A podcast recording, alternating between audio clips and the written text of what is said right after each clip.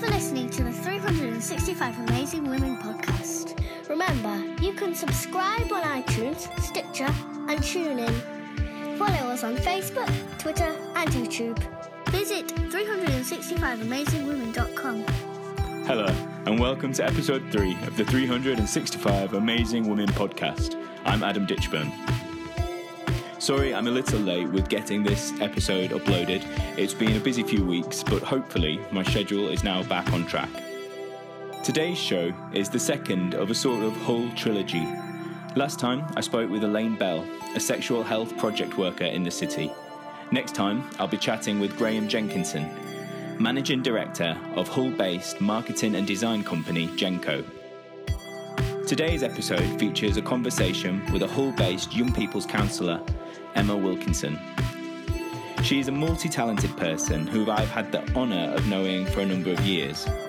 In fact, she was one of the people who trained me when I began volunteering with a local charity, Corner House, formerly AIDS Action, when I was 14.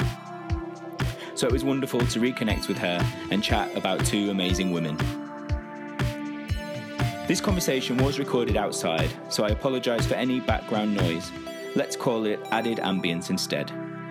So imagine yourself sitting in the sun outside a coffee shop in Hull's Queen Victoria Square and listen to our conversation.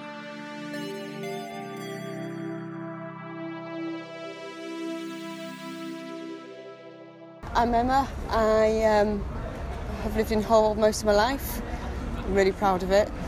And I work at a young people's community resource centre called the Warren, and I'm a counsellor there, working with um, people aged between 10 and 25. We're here today to talk about two women who inspire you, two amazing women. And the good thing about today is I don't actually know who either of the people you're going to talk about are, so I'm quite intrigued to find out.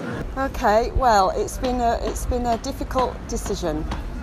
And the person I first I thought about immediately was Martina Navratilova, um, because I think she's an amazing woman and has had a pretty amazing life. And then the second one was more difficult because I wanted to do my partner, but she's just quite self-effacing and wouldn't like that amount of attention. So the, the personal one's more difficult. So I'm going to do two famous ones. Okay. And my fantastic. second one would be Ellen DeGeneres. Okay, brilliant. So both modern women, both lesbians. Maybe that's the maybe that's the important bit. But both have had quite a interesting experience of the world. Yeah. Yeah. Yeah, fantastic. So is there one that you'd prefer to start with? Or Uh, um, I'll happy? start with Martina. So, I, all right, I know who Martina Navratilova is. Yeah. I struggle saying her name, but I know who she is. But I don't know that much about her, other than you know what she's kind of famous for doing. I don't know much about her life. So, are you able to sort of explain a little bit about it? Well, I guess what most people know about Martina is that she's probably the world's greatest female tennis player and has won, I think, 177 major titles and won Wimbledon at the age of 21, having defected from Czechoslovakia um, because at that time Czechoslovakia was being was part of a communist regime, and um, for her to be able to play tennis, she had to um, get out of that out out of that system. So yeah, so she defected to the USA when she was 18 years old, and that enabled her to play to, to play tennis. She used to play tennis in Czechoslovakia. She was coming. She was going to come and play in the US Open, and the authorities wouldn't give her a, a, um, permission to travel outside the country. So she appealed to the women, the World Tennis Association, I think, and they got behind her, and uh, that meant that she could go Okay. to the USA to play in the US Open, but her family had to stay behind. Wow. And she got to the USA, played the tournament, and then um, sought political asylum in America, and then she could never go back to Yeah, Czechoslovakia. And I think she.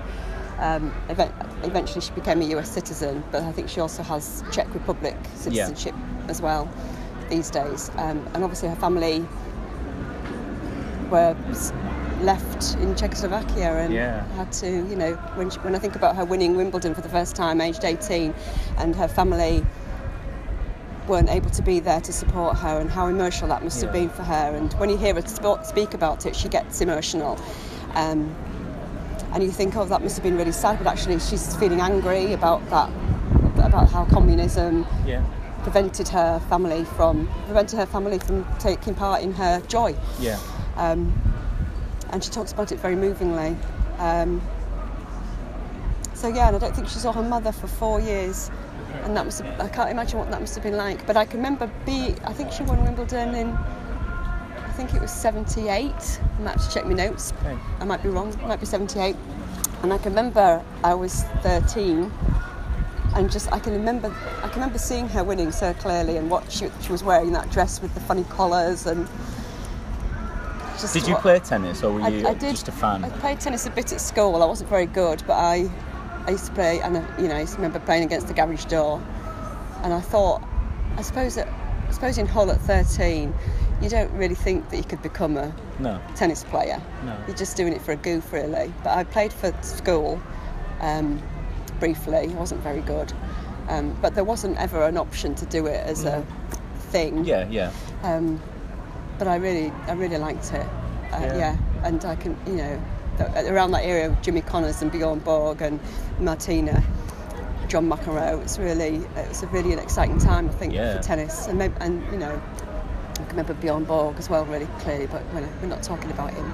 no, no, but I mean, you know, it's that period, isn't it? And I think like just just kind of brushing on some of what you've said with like the, the kind of late seventies, early eighties period it, in places in um, it, just the just the change of geography in Europe since then. That Czechoslovakia isn't there as like one one country No, now, you know, no, and exist. just how much the world has changed just in that relatively short Yeah, time. Um, so, what about what about her, like as as a person? So that's kind of her achievement. But I think she seems like the kind of woman who's just really honest, and uh, and, and I, I'd, I'd, I'd like to talk to her about her about that because I guess for um, the first part of her career, she was told not to be openly lesbian, and so she kind of by, by her yeah. like her team, her coaches. Yeah, kind of yeah, by the by the World Tennis Okay. thing, I think. Um, well, it wasn't a good idea because there'd just been some scandal with Billie Jean King, Right. um, and so they didn't want any more scandal, I Yeah. suppose. So they told us to keep it quiet, and that, I imagine that was incredibly difficult Yeah. um, because I imagine, you know, she talks about that everybody everybody knew she was a gay woman, but that it couldn't be a public thing, and Yeah. how that must have been for her living a living kind of that kind of life. Um, and then obviously she eventually came out, or she was outed actually. Somebody Right. outed her, um, and to have that happen against when you're not prepared. When you're not almost allowed Yeah. to kind of do Yeah. it, I guess. She was very targeted about her sexuality, I suppose, and I guess for to, to, to carry on, and you know, I, I don't know who, whether she lost sponsorship or things like that, or you know, people pulled their funding for her. I Yeah. don't know, but um, to take a risk like that, I think's Yeah. fantastic, and, Yeah. to, and to then carry on and get better and Yeah. become better at your sport, Yeah, yeah. despite all of those things going on around you and the press, you know, vilifying you all the time, and just to, I suppose, sports personalities have a particular mindset, don't I think they have that, to, yeah. and I guess maybe that helped that you, that she has that ability to focus on the competition or the result or the goal rather than to get caught up in the It's almost like a distraction, isn't it? Yeah. The, the goal is to kind of the, the Yeah. wins and losses record, you know, and that's the and the championships. And, yeah and maybe that helped her Yeah. who knows um, but yeah and I like this you know she does a lot of stuff for um, the world in terms of what she says and speaks about and, and she had breast cancer recently and she's talked about that openly and I think she's I think it must be hard as well to be a tennis player I mean to be a sports person or have any career and then for it to suddenly have to Yeah. look, what, what do I do now Yeah, because yeah, Yeah. there's no kind of people that are still. Well, there are, but it's, it's Yeah. harder to have a top level career in sport in the way it is in some other careers, I suppose. Yeah, Um, yeah, yeah. You know, things like um, actors can go on. There's always going to be a role. I mean, it gets harder, I think, but there's always going to be something to get your teeth into. Whereas for sports people, I guess it really is a, Yeah. um, a limited run. although she did have 40 decades four decades Yeah, yeah. So it's quite a long career, four decades. Is she still involved in tennis in some way now? I think so, yeah. She says she tours the world for maybe six months of the year, and I guess that maybe talking at stuff or supporting Yeah. other things, or maybe doing like, you know, you see people do shows, don't they? Yeah. Tennis shows Yeah. and stuff. But I think her last tournament was just before her 50th birthday, so I think she's coming up to 60 now. Okay.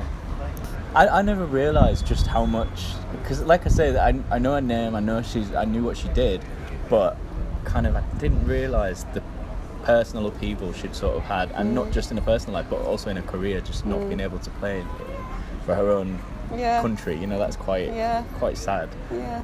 Um, And I, and I, I was um, reading actually this morning. If I can just get this, get my thoughts together. There was she, when she applied for American citizenship, she hadn't come out right. because they said to her that that would affect her ability to become an American citizen because she was seen as a non-wanted person. and that's in the seventies. Yeah, well, eight, 1980, in the eight, early Eight- 80s, I oh think she yeah. she did that. Yeah, can you believe that? That's just mad. I mean, obviously things have changed, and Well, they've, yeah, they've now yeah, of got course you know have, but- you can get married in most of well, you know, you can get married legally, but I, I guess that's another story. But I think that that is really amazing. I, I do think that's why it's important to talk about uh, people like Martina because it's um, it isn't that long ago. Do you know? What I mean, it, you can joke and say it is, but in the big scheme of things, it's not. And in in terms of um, you know, well, not just sexuality, but all kinds of um, minorities and, and so on. It, the, the world really ha- there's still a long way to go, but it has come so so far. yeah, yeah. It's quite inspiring to sort of, um, and it's because of people like her, I guess, isn't it, who who have um, carried on despite whatever's going on around them. yeah, just that determination to and knowing what she's doing is the right thing. Thanks for listening to the 365 Amazing Women podcast. There's more in a minute.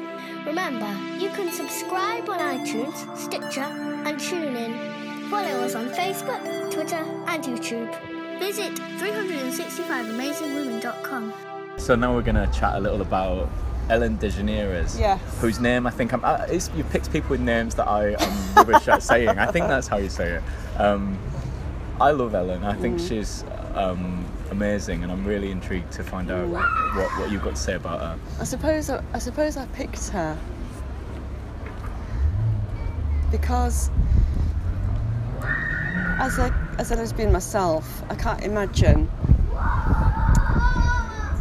ha- ha- having a situation in my life where I've come out and then suddenly I don't work for three years um, because of my sexuality, and that's what happened to Ellen. So she came out on her com- on her sitcom called Ellen. She came out in the it ran for four years, and the, it, it was cancelled in the last year. Uh, and she'd come out as a lesbian on the show in uh, in the third season. I And they kind of did it in the storyline, didn't yeah, they? Yeah. yeah. So she came out in real life, and she came out in the storyline at the same time, both to Oprah Winfrey. Yeah. And so the season after that ran, but then her advertisers um, pulled their funding, um, and ABC, who was the channel that ran Ellen, um, got a bit uncomfortable about it all. So so that show stopped, and I, you know, I can't imagine what that must have been like to, to take such a huge risk, and it and it to just end up with you not, you know, not having a not having a Yeah. show, not having a job for three years, not working for three years, um, and then wondering what on earth whether it was the right thing to do. And of course, it absolutely was the right thing to do. So I guess I picked her because I really admire that kind of get. You know, you, you how she's managed to find her way through that and Yeah. become one of the most powerful women in Yeah. the world. I mean, her comedy is certainly the thing that got her back on her feet, I suppose, because like, she was, I think she was doing stand up Yeah. again, and she got picked to do to present the Emmys Mm. after 9/11, and there, were, there was some debate about whether they should have the Emmys after 9/11, whether Yeah. it was insensitive or sh- they should cancel it for that year, and I and they they went ahead with it, and Ellen presented it, and they they were so impressed with the job she did, so she handled it really sensitively. Um, that that was the that was the moment that she kind of regained her place. Do you think her um, her coming out so publicly, despite the sort of um, temporary negative effect it had on her her career, do you think that has made a difference as to how people feel about coming out themselves today? I think so, but I think the world's a different place too. I know it's only the eight. Yeah. It's only in the nineties, wasn't it, that that happened? I think it was ninety-seven, 97, something like think, that. yeah. Yeah. yeah. So then what's that 20 years ago? Yeah. And I can remember watching Ellen, I loved it. Um, and just being in total, you know, jaw dropping, oh my god, kind of thing. Um, it was such an amazing piece of America of TV history. I think the first Yeah. time ever somebody's done that. You know, when I think about Martina and Ellen, who both came out under particular circumstances and maybe didn't have an easy time, it, that that feels like they paved the way in some ways, and we owe we owe them a lot. And she's so full of joy. Yeah. You know, I love that. She's she she's always got a she's so generous and she's just full of joy. Yeah. And then and I know that last year that she was uh, the, one of the last things Barack Obama did was give her the presidential yeah, The award. Honor- yeah, yeah, what's yeah. it? A presidential medal of freedom. I think it was really good that did that. That was one of his last things because I mean, you know, his his presidency had such significance, Mm-hmm. and then it, I don't know, it just had that kind of And his words were just yeah, amazing. Yeah. Really moving. Thanks for listening, and once again, apologies for the background noise. I hope you enjoyed listening to the conversation. My thanks go to Emma Wilkinson for taking the time to chat with me. Emma is currently putting together a photographic exhibition titled A Moment in Time, which looks at LGBT plus life in Hull, both before and after the partial decriminalisation of homosexuality in 1967. The exhibition is part of Pride in Hull and opens on the 22nd of July and runs through to the 29th of July. For 2017, as City of Culture, Hull will host the first UK Pride. Pride in Hull takes place on the 22nd of July. For more information about this event, visit prideinhull.co.uk.